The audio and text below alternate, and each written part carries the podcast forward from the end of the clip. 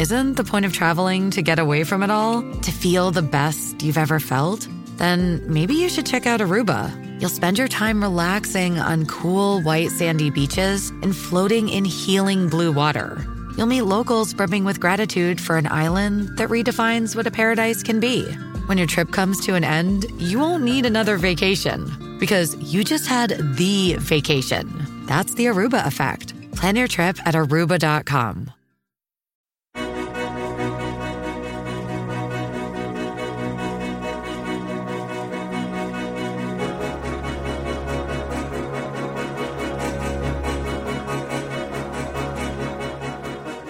Hello and welcome to another episode of Remainiacs, the podcast for people who want to have their Black Forest Gatto and their tarte tatin, their pastéis de nata and their tiramisu, and eat it by staying in the European Union.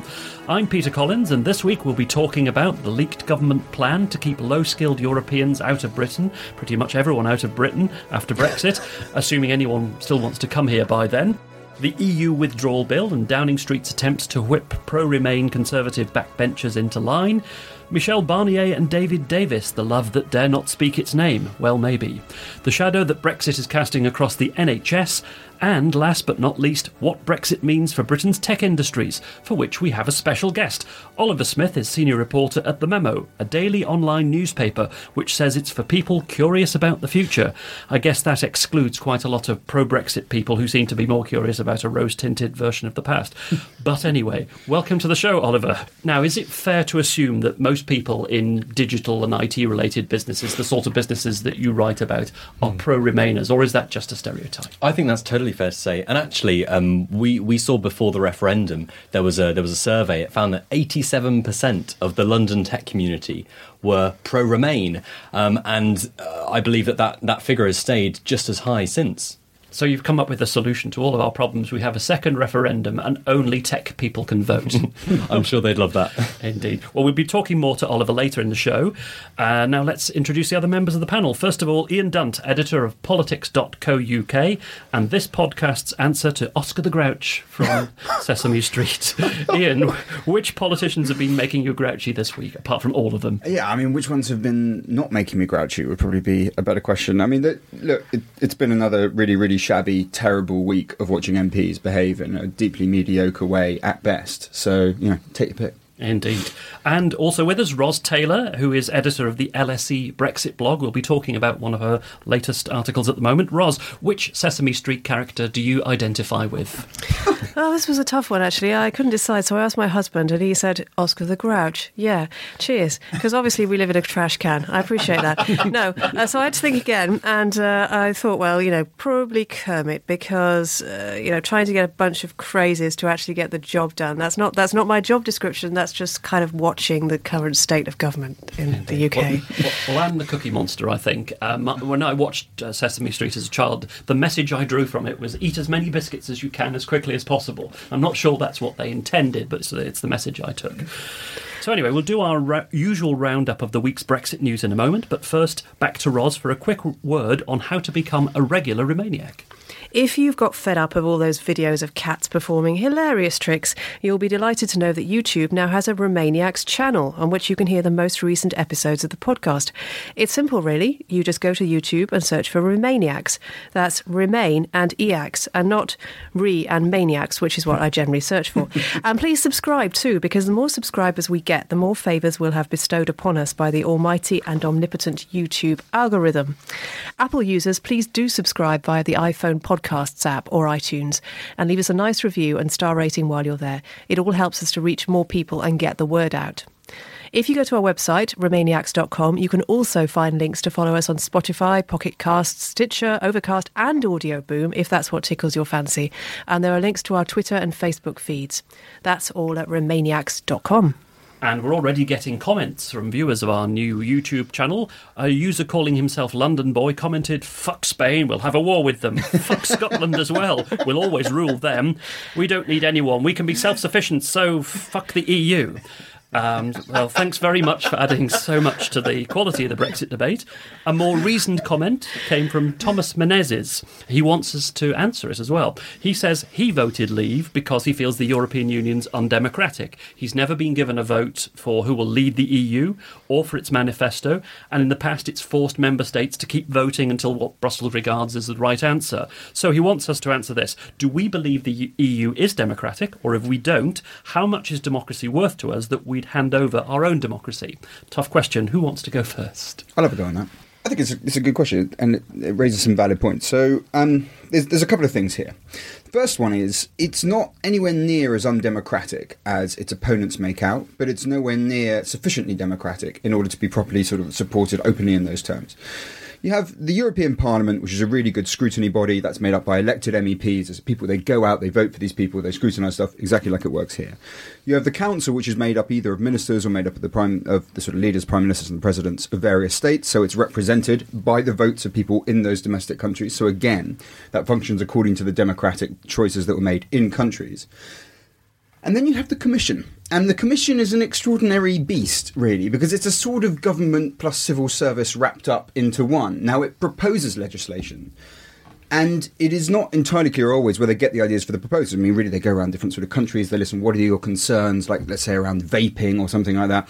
And maybe we could figure that out in, in sort of legislation. They put it forward. Now, the EU works very well as a scrutiny system for the stuff that they put forward. Very, very well indeed. Those layers of scrutiny with a democratic underpinning, I think, is very effective in terms of proposing legislation, I understand why there's concern there, but I would counter it in, in this way, which is that basically, for mutual advancement, this is about countries pooling a certain degree of resources. And they do it in order so they can trade more, so that they can protect themselves more, let's say by, you know, having an information system across countries that tells you about terrorist threats.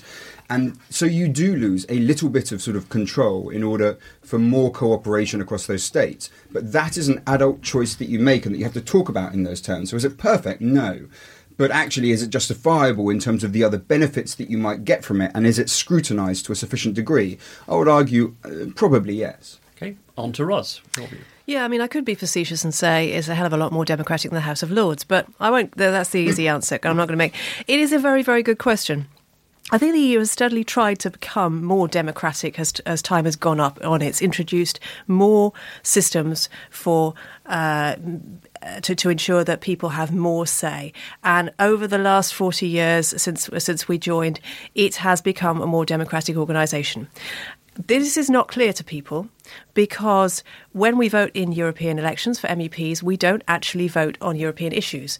Um, people vote uh, and they deliver a verdict on the uh, state of the government at the time. Now, to a certain extent, that is also true for local government, but it is especially true for European level government. So, because we don't treat it as though it's a democracy mm. and it can respond to our desires and what we want, Therefore, it's not going to be one, basically, because both it works both ways, and it has not been a successful system. I think you can make lots of arguments, uh, which touch on issues around nationalism, about whether you can have a truly supranational body that is representative, whether people don't want to be governed at that kind of uh, level, on the level of hundreds of millions of people. Although, look at America, that seems to work okay, but the EU is very is very, is very different.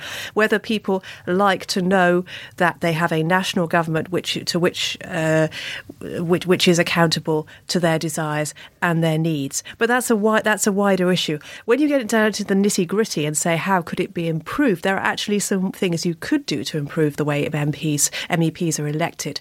Um, there's been some very interesting ideas, to, interesting to me because I'm a kind of sad EU nerd, obviously. But the idea the idea, for example, that uh, you would have pan EU parties, party lists, so that uh, although your local can- your candidate would be local, they would be uh, representing an EU-wide party. And of course, there are already groupings in the European Parliament which our domestic parties join, but these would be much wider, and it would give it would give a pan-European link, and it would mean that everyone in Europe knew what the major parties in the European Parliament party groupings stood for, and that would give a more direct link. So I really like that idea. But as I say, I'm an EU nerd.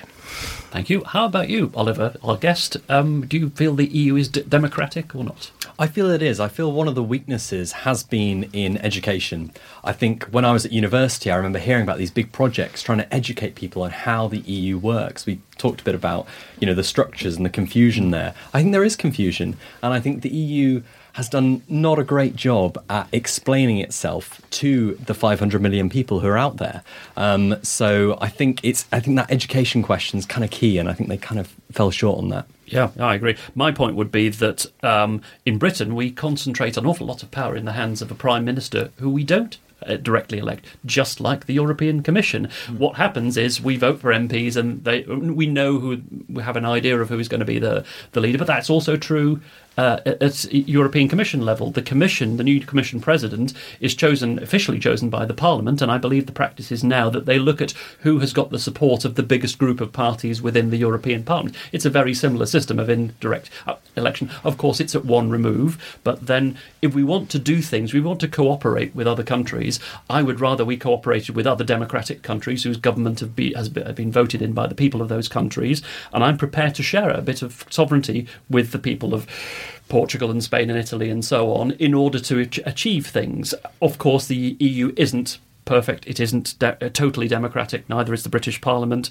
Uh, uh, Thomas, in his question, also anticipated some of these points we are going to make and said, "Well, if you want to reform it, how are you going to reform it?" My answer to that is that I don't think British governments, successive British governments over the years, have tried anything like hard enough to build alliances within the EU among other people in EU politics who do also want to reform the EU, make it more efficient, make its policies better, make it more democratic. We, we should we should have been trying trying uh, years ago, and it would be nice if somehow we could get back to being in the EU and trying again to reform it. You can only do it by building alliances when you've only got one vote yourself.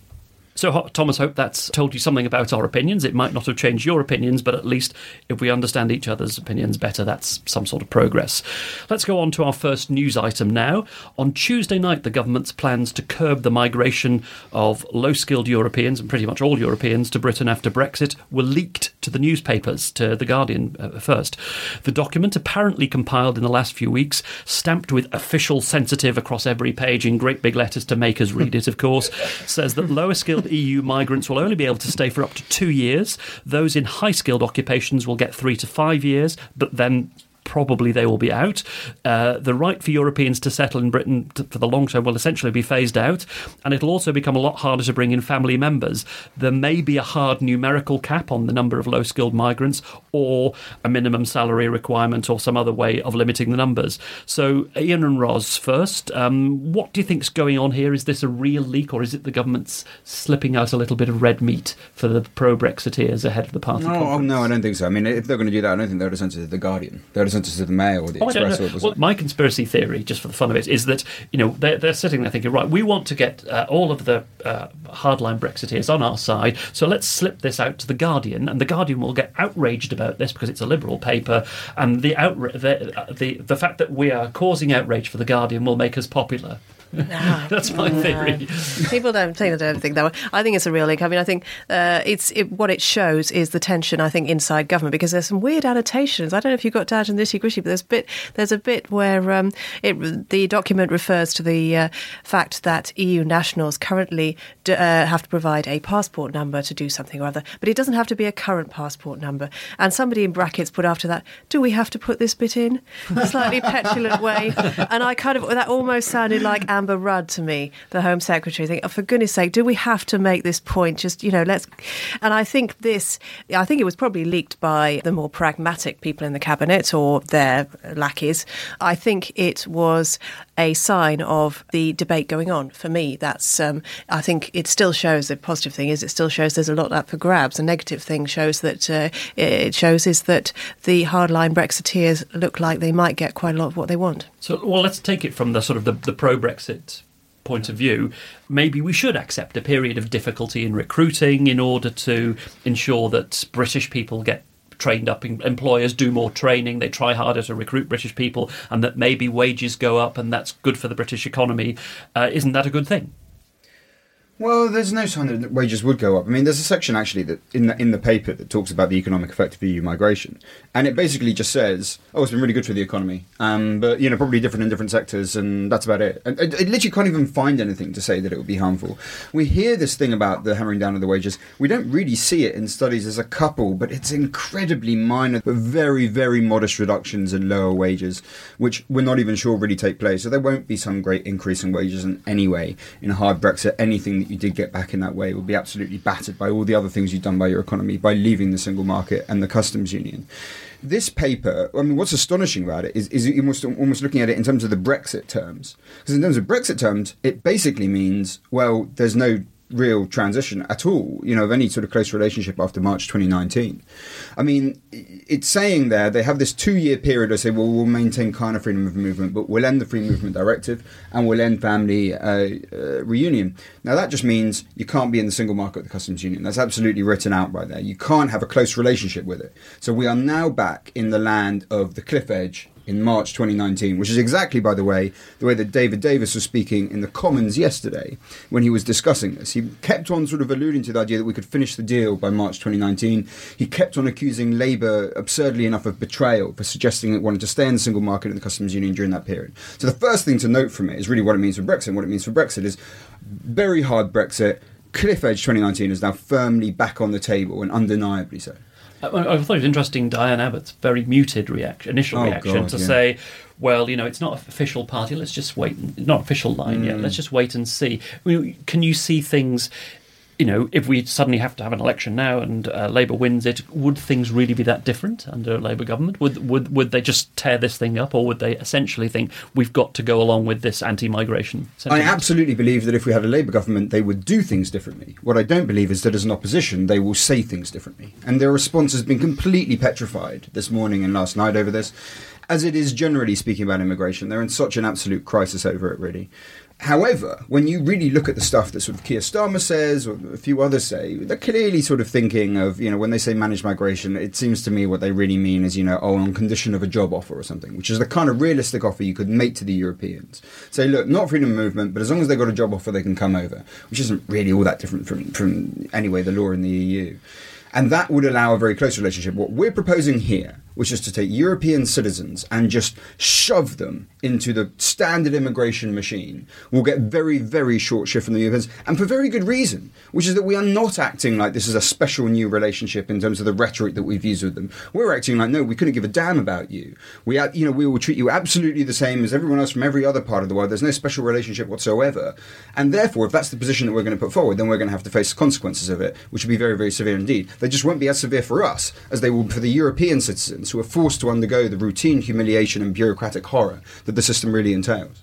I mean, I think no low low skilled uh, EU migrants will simply not bother coming anymore because even if they found a job in a se- sector which needed their skills, the bureaucracy involved would be just too much of a pain. And uh, this is one of the unsaid things about the idea of quotas for particular sectors. Take nurses. You know, it's a skilled sector, but it's not a high earning sector.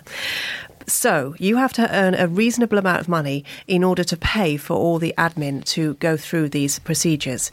And it will simply not be affordable for people who are not earning very much to come in and do jobs like that. So we can say, oh, you know, we can we can do without the strawberry pickers, blah blah blah, and you know we can bring in quotas for nurses, but the nurses won't bother to come if it's too difficult. and Oliver, Hmm. presumably there's going to be bureaucracy for high skilled people, all your all your people in the tech industries.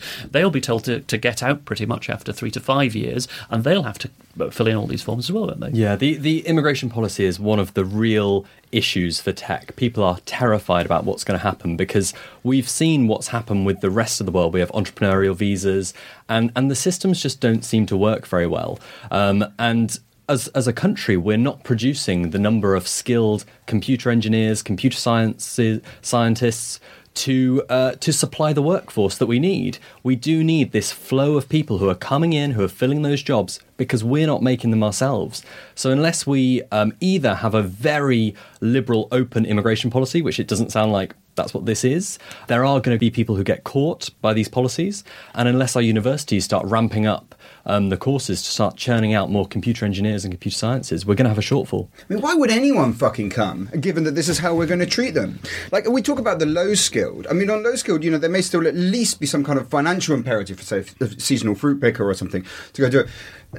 When they're talking about the highly skilled, they, they're talking about, well, we're going to try and limit these positions from, to, from three to five years. Now, their position for permanent residency starts at five years. So while they say there may be some route into permanent residency here, in actual fact, it seems as if the entire system will be structured to prevent immigrants from turning into Brits. That is a kind of country which is so profoundly closed, so profoundly unwelcoming to immigrants, that only someone with a very, very low sense of self esteem would ever wish to live in it. And that typically is not a highly skilled, high earning workforce. Not only that, but as soon as you enter the country, they then want to put you on some kind of biometric database, a separate registration system from the rest of the population, which to me seems like an absolute invitation for the very, very worst motivations of government and the very worst, most pernicious kinds of future prejudice that could be enacted by a government. So the question would be why would they come? Why would anyone want to come to a country which is so unwelcoming that this is the stuff it proposes? And I would suggest that they're not going to want to come, and we will very quickly suffer the economic and the social and the cultural effects of that decision. It's all a matter of beware of what you wish for, isn't it? So let's move on now to our second news story. Uh, last week, the third round of talks on a Brexit settlement were held in Brussels between negotiators from Britain and the EU. Michel Barnier, the EU's chief negotiator, said afterwards that little progress had been made on the three big issues, namely the Brexit bill, the Britain would have to pay, the rights of EU citizens in Britain and uh, Brits in Europe, and the Irish border. Barnier accused the British side of wallowing in nostalgia instead of negotiating seriously. David Davis, Britain's Brexit secretary, said Barnier's comments had made him look silly. Liam Fox, Britain's trade secretary, described Barnier's approach as blackmail. Barnier shot back by saying that it's not blackmail, but it is part of his job to educate the UK about the price it has to pay for leaving the club. Davis hit back again by claiming it was, in fact, the EU side that was frightened of discussing the future seriously. So, Ian and Ros first, um, did the talks go down as badly as the headlines suggested? You know, are we close to a breakdown? I was really annoyed about the coverage of this because it was a it was to be pedantic a bad translation. Educate in French does not necessarily mean educate in English. It's not equivalent. And when he was talking about educate, it actually meant he wanted to inform. It you know it wasn't you know schooling in the way people on Twitter talk about oh X has been schooled in this. Ugh. He wants Britons to know what Brexit means for them, and that seems reasonable to me. But of course, because they had a lazy translator, you know that day, and and, and papers all picked up on that, and BBC BBC, to be honest, did not help. So there was that going on. But in terms of uh, did the talks go as badly as headlines suggested, I think they're probably going pretty badly. I think there's just, we, we, are getting down to the point where there is this huge imbalance where we don't have nearly as much to offer as we have pretended we do. And if we walk out, we are just cutting off our nose to spite our face. And while the EU will be sad about that, it will not be the absolute disaster that it will be for us. And they know that. But the most incredible thing to me is that they're arguing over actually one of the few bits of leverage that we have, which is money. We have money. We can offer money, you know, in exchange for getting other, securing other things. And somehow, even in this area, which is one of our strengths, we're managing to somehow cock it up. So it, it is an absolutely extraordinary impasse for them to have reached. Look at the stuff that was put out by uh, CER um, this week was really, you know, completely bog standard pragmatic solutions to the thing. And basically going out there and going, okay, fine, look, we need to get on to the second phase of negotiations we want to be able to use some of our leverage in terms of payments, uh, divorce payments for that. So what will we do? And a good solution would be to wrap it up with some kind of transitional arrangement. You say, look, we'll be three years in transition. Um, we're going to pay you 10 billion a year, and we'll do that until the end of transition. That way, because all remember, all you've got to do is show evidence of progress on the divorce bill. You don't need to finalise it. You don't need to absolutely sign off on it. Just evidence of progress. That way, we could at least move out of it, still have some leverage over the pensions issue and the assets and liabilities issue, and take that into the second round while preventing ourselves from going over the cliff edge. Now, this is so so plainly obviously reasonable and such an, a, a, clear moderate path out of it. And yet it is of course and this should surprise no one considered you know radical nonsense by the governing by, by david davis. So it's not a surprise we're not getting anywhere because he clearly doesn't show any of the intellect or the vision which would get us anywhere close to it. Uh, just to throw in another conspiracy theory just for the fun of it really. There they are sort of shouting at each other by press conferences, Barnier and Davis. And yet Davis did say that he's known Barnier for 20 years mm. and does like him. Is it possible that behind the closed doors they're saying, look, we have to play up to our respective galleries and make the differences seem bigger than they are in public because we've got our own politics to deal with, but behind closed doors they're actually edging closer. Is that too much to hope for? It's not impossible, is it? I mean, I think that's this is mostly the British spin is the fact that they get on quite well behind closed doors. I don't, you don't hear much of that coming from Brussels, but it's but you know loads of negotiations look publicly unsalvageable just before a solution emerges. So it, that is always possible. We're not completely doomed just yet. But I have to say, I think you need to be quite optimistic and quite imaginative to think that things are going particularly well behind closed doors. There, there's very little reason for us to conclude that. Yeah, it's possible that after the uh, Conservative Party conference, uh, Theresa May will. Uh, will offer some money because she has to get through that first. It's possible that will happen. Yeah, I can see that. I think if there's a uh, conspiracy theory to be to be embraced, it's probably that.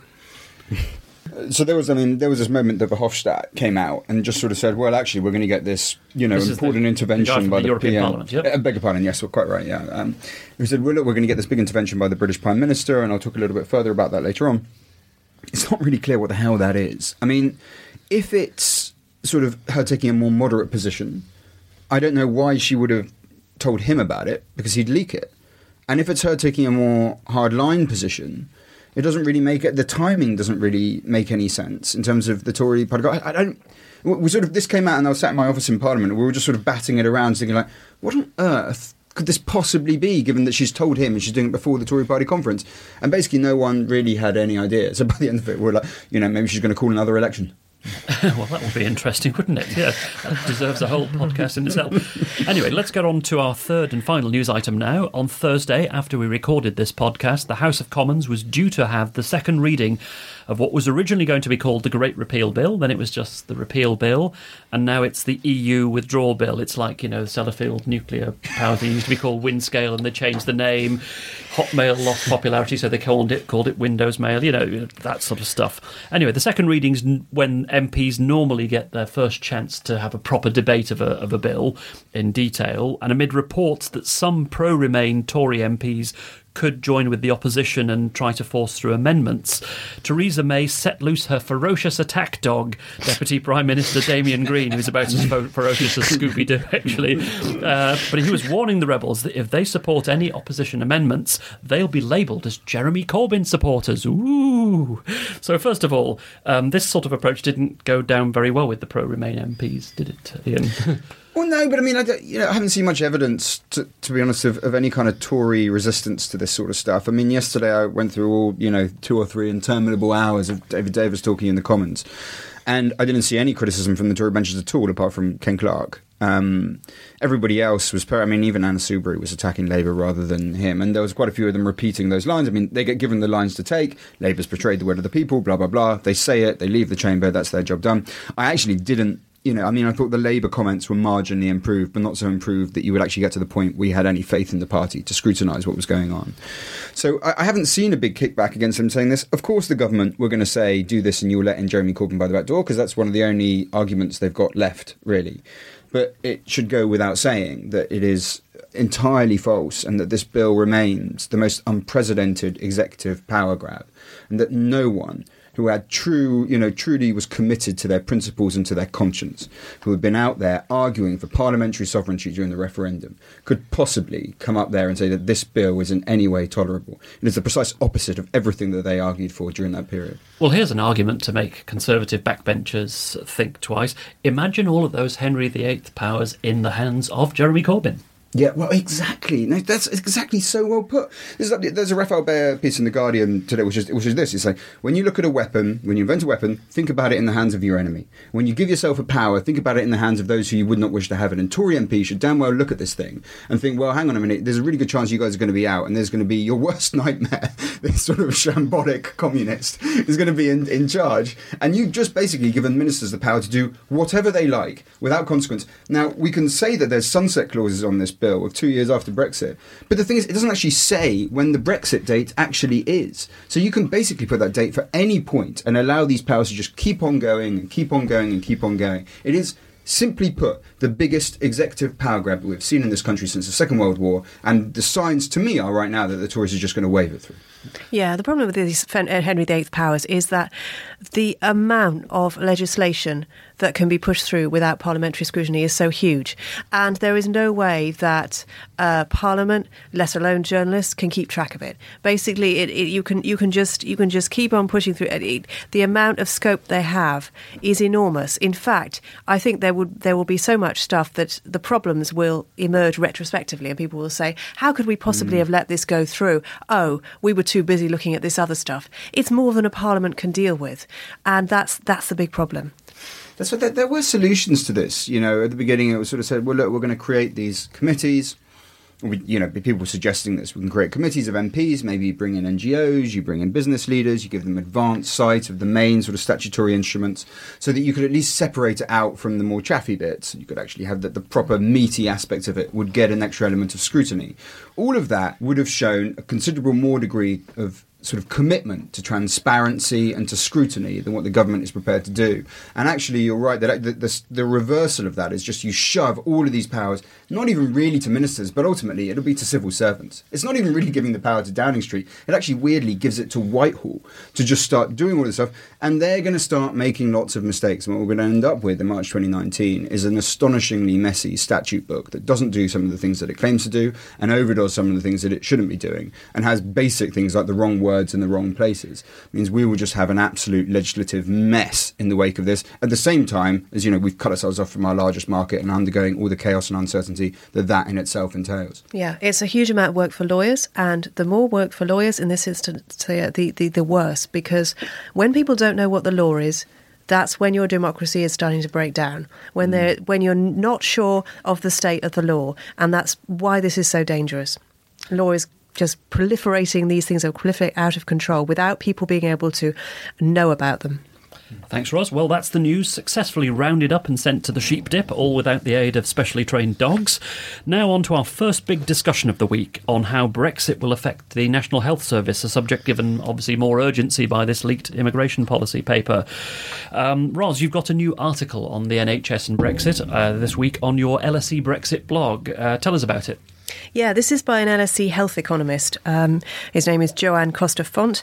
Uh, he's looked at the effect Brexit will have in the NHS in the round. Now, we know it's very likely to cause staff shortages, and he's predicted it will drive up wages, not just for doctors, but low paid staff too. Now, I know we were disagreeing about this a bit, uh, about what the effect on wages will be, but the effect on wages in the public sector, it's going to be quite different from the effect in the private sector. And this is a big deal because the NHS workforce is huge. There are one and a half million people who work for the NHS. So even when you give them a tiny pay rise, the wage bill just gets, becomes huge. And that's one of the reasons why they're so keen, for example, to keep the uh, public sector pay cap down.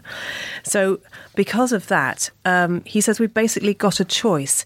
Either we've got to invest heavily in training up new, better paid, hopefully more productive British staff. Remember, Britain is a very unproductive uh, country, and that imp- includes the NHS. They will take a while to qualify, especially doctors, or we carry on recruiting lots of staff from abroad.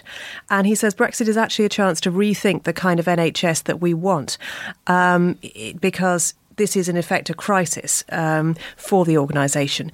But the kind of NHS we tend to want is generally free at the point of use. And if you're going to pay for that through taxation, that's going to be very, very expensive. And my big worry about this um, is that the NHS's pay bill, especially in, in the light of this uh, immigration policy paper, if, if, immigration policy is as tight after Brexit as it suggests, we'll have a situation in which the NHS's pay bill will go up hugely, but actually the the, the, the, the wages of nurses or people who carry the bedpans or whatever will not go up. What will happen is that they'll be having to turn to agency staff um, for you know they, they, the, the agencies will soak up a huge margin as they do now. That will all go on the cost of the NHS without really improving healthcare at all. If anybody can get um, nurses or um, cleaners or whoever caterers in from France or Germany or Italy or whatever, and through all this new paperwork, it'll be the agencies. They will charge handsomely for that. They will not probably want to pass on that money to the people doing the work. So I can see a very unpleasant uh, situation where the cost of the NHS goes up, and or in practice, the quality of care goes down uh, enormously because the, the, there isn't the budget to cover the, the higher yeah. pay bill, and yet we don't see particularly any any recovery in wages. That is effectively what has already happened in the social care sector, something which is massively underreported and is an absolute scandal. The way that the burden of paying for austerity has overwhelmingly fallen on local authorities, and it is social care that has been cut and has suffered, and it is the people who um, receive social care who don't have very loud voices who suffer as a result. And you're right, that could very well, that same pattern that we see with agency staff could well spread further into the NHS. I mean, obviously, the NHS already uses agency staff, but more so. Um, yeah, I think that's a, a huge risk um, for for the government at the moment. And yes, we, have got you know we've, we've had this leak in the, in the past couple of days of you know a, a, a sort of plans for a very restrictive immigration policy, and yet we've also had a leak um, of the government's planning, uh, NHS England in particular, planning to recruit a further five thousand GPs to keep its promises to make sure there are enough GPs, given that a lot of uh, GPs are uh, close to retirement, uh, they're having to trawl, uh, particularly the European Economic Area, to find them. So you've got this, you know, that what the, the, government's talking about shutting the doors. Meanwhile, it's spe- presumably spending a lot of money, again, probably using agents, recruiting agents, and so on, to try and bring in the, the doctors and so on. We, because we, we certainly won't, won't have them uh, trained up in, in time. Yeah. Mm. The other thing uh, John Costa-Font mentions is the European Working Time Directive, which is the first time I've actually seen this brought up around Brexit, but it's a very interesting point. Now, you may remember years ago, the European Working Time Directive, there was this huge kerfuffle because uh, it was realised that the European Working Time Directive would stop doctors working excessively long hours. And there was a huge upheaval, uh, uproar about this. And uh, But eventually, it was realised that actually it wasn't a great idea to have doctors working huge amount of hours, and we, we, we dealt with that. There are still professions that do. For example, if you're in the emergency services, you, you, you do, but not doctors. But leaving the EU means that we can we can actually opt out of this um, and not obey it anymore what uh, he's saying is that that means the NHS will become an even less attractive place to work because they'll be able to basically force you to work as many hours as they like. And that means that fewer again, people want to come from abroad to work in Britain as doctors. Doctors are rather like uh, the tech people that Oliver was talking about earlier. They've got choices. If you're qualified as a GP, you're, you're you know, um, yeah, particularly there, there, must be a fair number of doctors who could go and work in, in one of the neighbouring countries. Uh, if you're already an EU citizen or EU born and you're working here as a GP, you've certainly got options to go go back. Um, the idea that you know we can we can sort of um, set a very restrictive policy and still ha- still have medical treatment when it takes how many seven ten years to, to, get, to get a doctor trained up it, it just seems like a disaster in the making doesn't it?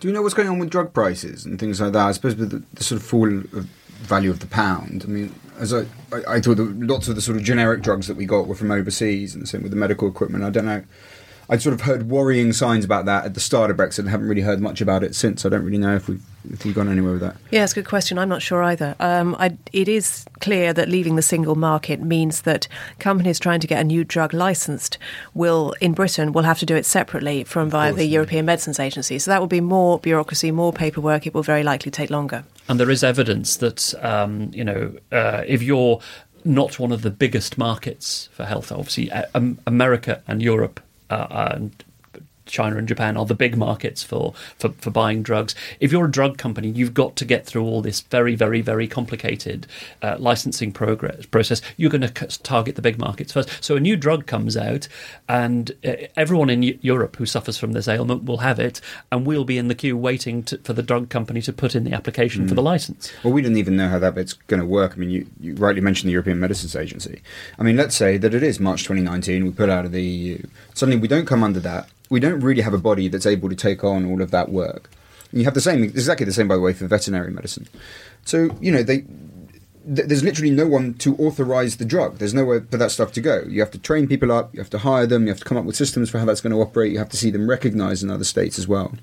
All of that takes an awful lot of time. Now, there's no ideas really floating around for what we're going to do in the meantime if we were to pull out in March 2019. The closest we got was a bunch of Tory MPs who came out and said that they thought the courts should do it. And of course, you know, pharmaceutical trials in a courtroom doesn't seem like a very good idea to anyone, apart from lunatic Tory MPs. So really, we have no ideas there at the moment. It seems like we are going to have at least a few years of just a black hole in terms of regulating drugs and getting them onto the market. Well, since we're talking about technology related matters, let's move on to have our detailed chat with our special guest, Oliver Smith of The Memo. Let's start, Oliver. Just tell us a bit more about The Memo. Who's it for? What does it cover? So, The Memo is an online magazine and we write about business, technology, lifestyle. We try and write in a very human way, so you won't find any buzzwords. Um, we want it to be your, your daily dose of tech, so you can get up to speed with what's going on, but without having to understand exactly all the intricate details. And you've been writing uh, in the past few days uh, on the memo about these reports that the government's preparing to pay up to a billion pounds a year to stay in Horizon 2020, which is the EU's big science research programme. Mm. I mean, how important is it? How, how significant is it if the government says we will sign a cheque for a billion pounds and keep in, in this? This is really important when it comes to academia and research because Horizon 2020 is not really about the money, but it's about the network to join up um, universities across Europe working towards joint research projects. So it's really about that network opportunity. So in fact, the money, if we do pay a billion pounds to stay in, we'll probably just get about the same amount of money back. But it's the it's the network that's really priceless, and that's what they're really trying to hold on to here. Yeah, and you've got other things like the European Investment Fund. Um, that's hasn't that backed tech startups in Britain? You know that it, it, it's something that um, we could do with continuing to have access to. So the European Investment Fund is all about the money. This is all about the money. about a third of um, venture capital in the UK comes from Europe. It's EIF money.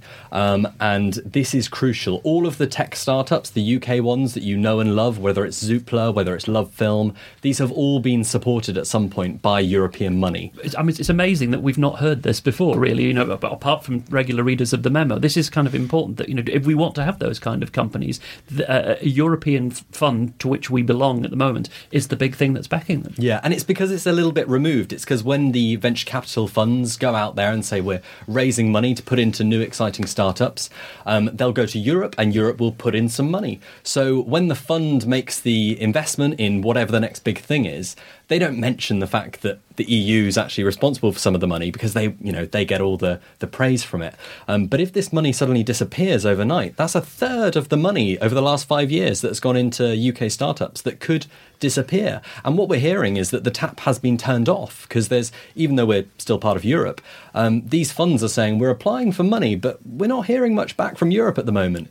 Um, and when journalists like myself ask the EU what, what's going on with this, they say we need to do more due diligence, which mm. sounds like code word for the taps off, but we, we can't quite say that yet. Yeah, mm. and, and the, uh, in particular fintech. I mean, London is a big centre for fintech. Um, you know, you've got um, you know the, all those sort of startups around kind of Shoreditch area, uh, but the trouble is that you know they need to feed to some extent, apart from getting funding from the EIF and so on, to, on on the presence of the big financial institutions uh, of which which dominate the city of London, and yet they're all having to you know take a step out of the door, set up in.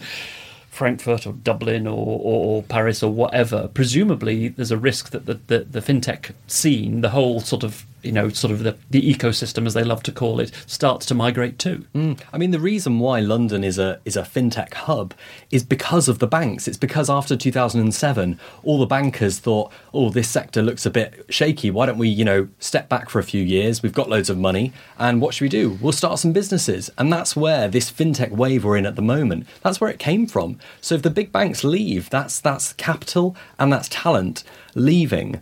Um, you know, the UK is home to these fantastic challenger banks, names like Monzo, you might have heard of, or Tandem or Starling Bank.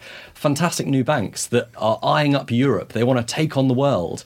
Um, but they're relying on the fact that we're supposed to be part of Europe so they can jump across, use passporting, which is lets you jump across into Europe and start being a big bank. Um, n- now that we're we're going, that that causes a lot of uncertainty, especially in fintech. Well, indeed, they, they, if these as these things become big and important, uh, if they are, they are based in Britain, they'll pay their taxes in Britain, even though they are operating on a pan-European basis. I, you know, wh- why are we trying to frustrate all of this? I can't understand it. I mean, there's there's there's not many other places in Europe that are as strong in fintech as we are. We are the clear leader. Places like Paris, Berlin, they're they're trying to sort of they're trying to say that they are, but the thing about it, uh, a tech hub is you can't build it, you can't copy it. It's it's the culmination of hundreds of decisions, the financial crisis, the financial institutions. It's a beautiful sort of creature that's grown from a tiny seed. All these decisions. Um, And that's what we're risking at the moment. That's what we're putting at risk. And it's not just the, the people working in the fintech companies. Um, UCL down the road here, one of the so called Fab Four top research universities, along with Oxford and Cambridge and Imperial, has said it's all of its um, all of its EU um, staff are being poached, headhunted by European institutions, saying, "Why don't you come over to the Europe? You're not, you're not welcome in Britain anymore." There's a risk of a brain drain, isn't there? Really? Absolutely. I mean, fintech founders and, and general tech founders who I speak to have had letters from local authorities in Paris, in Berlin, in Frankfurt saying, hey, do you want to come over, have a look around? Why not move here?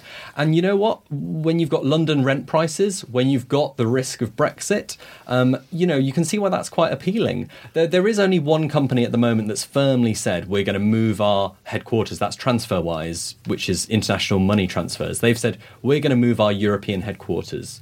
Um, but I'm sure there are more companies waiting in the wings, eyeing up, opening little offices, and just planning for, for 2019. Thanks very much for coming in, Oliver. Before our final item, a quick reminder that if Brexit related gloom is beginning to overwhelm you, you can cheer yourself up by listening into our sibling podcast, Big Mouth, the pop culture talk show for people who love music, books, film, and TV as much as we love the idea of appointing Liam Fox as permanent ambassador to Pyongyang. boom, boom. Sorry. Uh, this week, Michael Hann is in the chair as the smartest pop culture podcast around looks at Nick Broomfield's Whitney Houston documentary, listens to the latest LP from Critics Crushes The National, and as Sky Arts start a 10 part history of rock and roll, asks, Do we care? That's Big Mouth, pop culture for smart people on SoundCloud and Apple Podcasts, guaranteed to be free from fibs about the benefits of economic self harm. Whatever Theresa May says, we on Remainiacs are citizens of the world, so there. We believe the opinions, therefore, of other European citizens regarding Brexit matter as much as our own. Our producer, Andrew Harrison, is in Athens this week, and for the first ever Remainiacs outside broadcast, he's been talking to Gerard Papasimakopoulos, who is a presenter with Sky Radio in Athens and a musician in a band called the Rattler Proxy. Andrew asked him first about the similarities between Britain's Brexit referendum and the earlier Greek one. It is interesting that there's, there's a, a lot of similarities between the Grexit and the Brexit situation, in the sense that it's, it was very, very near the middle. It, it, it was very nearly down the middle uh, as far as the two opinions were concerned, like inside the EU or outside the EU. And at the same time, there was a very clear, um, I think, rhetoric um, there was again, it was kind of similar. There was a lot of talk about immigration and the, the, the, the horrors of, of, of, illegal immigration. Um, obviously, in this, in the case of Brexit, it was overplayed uh, a lot, a lot further than it, a lot further than it was in Greece. However, there was that that that aspect of it here in Greece as well. I think what in the end what happened was uh, the, the difference between the two. I think is that the referendum in our case, which wasn't which wasn't you know used upon as, as, a, as a, firing mechanism to, yeah. to, to, you know to, to jettison Greece from the EU. Um, it was used by the Syriza government to strengthen their position.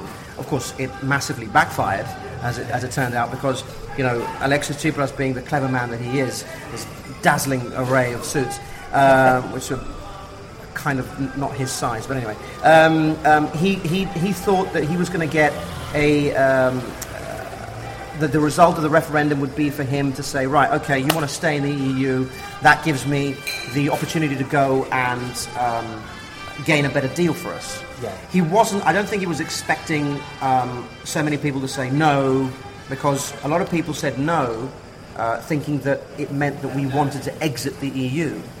Whereas Tsipras turned that around into, some, in, into a result that he formed in his own head to suit his political purpose. Yeah. I think there was there was always the shock because uh, Great Britain were the first country to actually say, right, we are actually leaving. Uh, and for for a lot of people here in Greece, um, that's what they wanted to do. That's what they wanted to happen. What what they envisioned that the, the Greek referendum was about was yeah. that if we voted no, it means we're leaving. So um, I think yeah. again, opinion was split.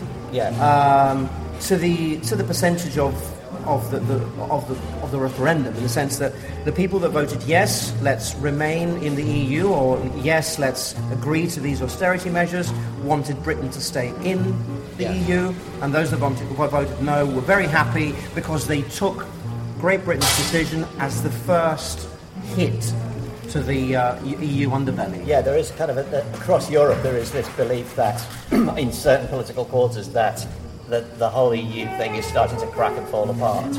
What, what, what I think makes it interesting in Greece's case is that depending on what side you, what political side you were coming from uh, in support of Brexit, it, it, it, made for, for a very interesting reading in the sense that if, if you were coming from the left and supporting yeah. Brexit, you were saying, right, and this is the people taking power into their own hands and getting their country back and giving it to the EU. If you were coming from the far right, you were saying, yeah, because they don't want the fucking uh, immig- immigrant scum in their country, and it was a, it was a very different uh, analysis of yeah. the same of the same of the same result, which is interesting because that's what's happening in Greece. The, the same results are being interpreted um, in very different ways because they're coming from a very different political direction.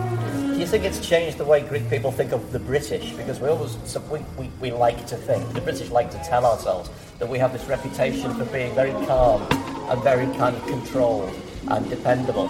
And now we're this kind of laughing stock around the world and people say, "What the hell are you doing?" It's not. It's not a reality yet.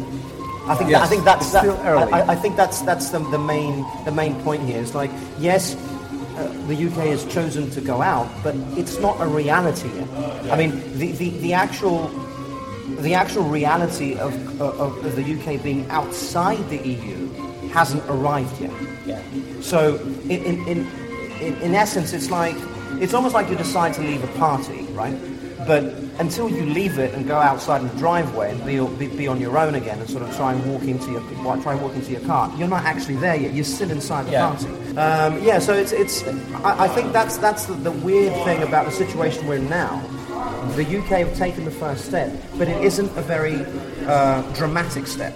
It's taken uh, the opening step into a whole new world, but it hasn't actually en- uh, entered that world yet. So I think it's, it's difficult for people outside of the UK to really pay that much attention beyond the first month post referendum. Gerard Papasimakopoulos talking there in Athens to our very own Andrew O'Hanrahan Harrison. Why not? As Eric Morecambe might have said, how much does a Grecian earn? Not as much as before the financial crisis. And that's just about all for another week. Thanks again to our special guest, Oliver Smith of The Memo. You can read all his stuff at thememo.com. That's The Memo, all as one word. And thanks to Ian and Peter. Don't forget, if you're in London this weekend, you can join the People's March for Europe to demonstrate your rejection of Brexit. It's on Saturday morning, the 9th of September, starting at 11am near the Hilton Hotel at the bottom of Park Lane. You can also join the march at Trafalgar Square around 12.45 or at 1.30pm in Parliament Square, where there'll be a stage and guest speakers. Some of us will be there, maybe even me, and we'll be reporting back on the march in our next episode. That's the People's March for Europe starting at 11am on Saturday morning at the bottom of Park Lane in London. See you there. Before we go, it's Peter's turn to provide a reason to be cheerful maybe nothing to this, but I, I got a sm- small smidgen of cheer from the Sunday Times story that the government is drawing up plans to offer a Brexit payment of up to 50 billion pounds. I always also saw euros somewhere, but anyway, a large amount. They'll be now, basically the same, same thing. thing yeah, yeah, yeah, exactly. Well, exactly. Yes. What's the difference? euros will be better. Won't well, indeed, yes. Maybe they should stick to pounds. Yes.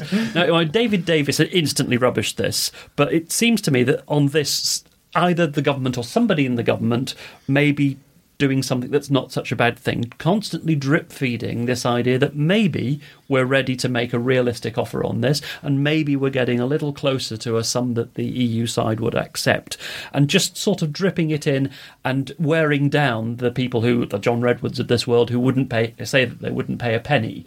Um, I'm just hoping that even if it's not true that they're doing it deliberately and sensibly, at least it will have this effect that, you know, we will start to think we do have to make an agreement on this. If we want any kind of future relationship with the EU, we have to do this and we have to come up with a realistic figure eventually. So I'm just hoping that this will help in some way. Fingers crossed, fingers crossed. Our sign off this week is in Dutch from Caroline Will. Tot ziens en blijf strijden. Thanks for listening and join us again next week. In the meantime, you can tweet us with your views at RemainiacsCast. Remainiacs was presented by Ros Taylor, Peter Collins, and Ian Dunt. The producers were Andrew Harrison and me, Matt Hall. Remainiacs is a Podmasters production.